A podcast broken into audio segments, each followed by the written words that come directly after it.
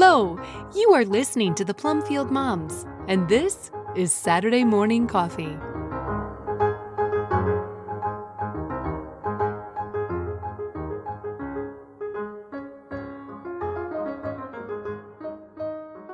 We are all sojourners. A reflection by Diane Pendergraft, originally posted at theglorioustable.com. All scripture quotes are from the English Standard Version unless otherwise noted. I was a naive 26 year old when the Army sent our family to Germany. Over 30 years later, three things about the half hour drive from the Stuttgart airport to our apartment are still vivid in my memory. I was unspeakably relieved to be with my husband again after six months in separate countries.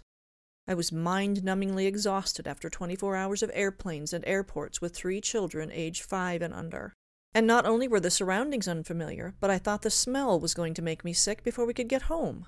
Yes, the smell. German gasoline exhaust has a different smell from American.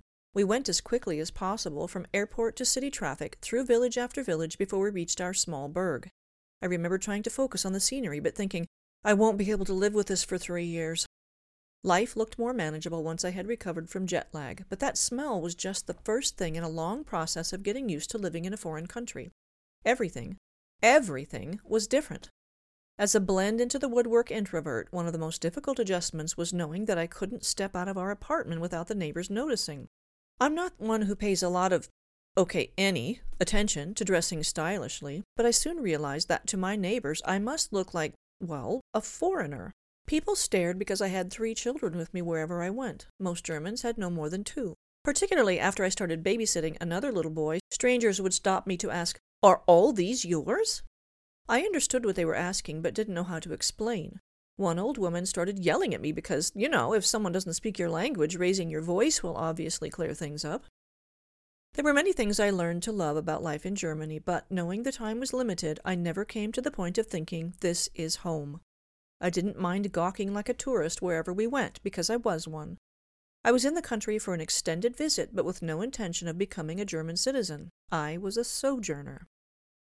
A sojourner is a person who leaves his home country to live in a foreign land, but who isn't a citizen of that land.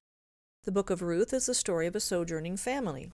Naomi, her husband, and their two sons sojourned in Moab because of a famine in the land of Judah, their home. We aren't told how long Naomi was in Moab, but her husband and sons all died there.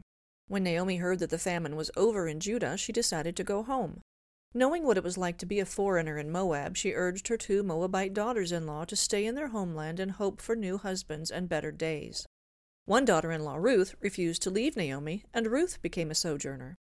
You can bet when they got back to Bethlehem, the villagers were talking before the two women were inside the city limits. I imagine every eye following Ruth as she walked to the fields each morning to gather food. She was probably the subject of gossip around the town well for weeks or months. I wonder if the Bethlehemites made fun of her accent. Did the women stare at her because her clothes were different? Ruth did the right thing anyway. In Jesus' last prayer for his disciples, he says, quote, I have given them your word, and the world has hated them because they are not of the world, just as I am not of the world. I do not ask that you take them out of the world, but that you keep them from the evil one. They are not of the world, just as I am not of the world.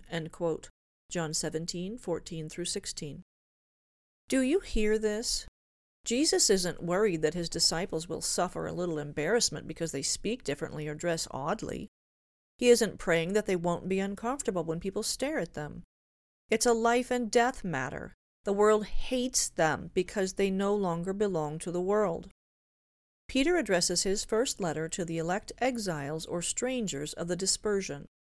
These are sojourners, people who have been scattered about in foreign countries because of persecution. He instructs those who call on God as Father to conduct themselves with fear throughout the time of their exile. Do you call on God as Father? You have been ransomed from the futile ways of the world with the precious blood of the spotless Lamb, Jesus Christ.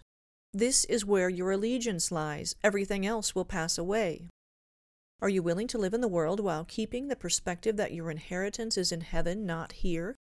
It's an inheritance incomparably superior to the moth eaten property you might have had if you hadn't been called to a better country.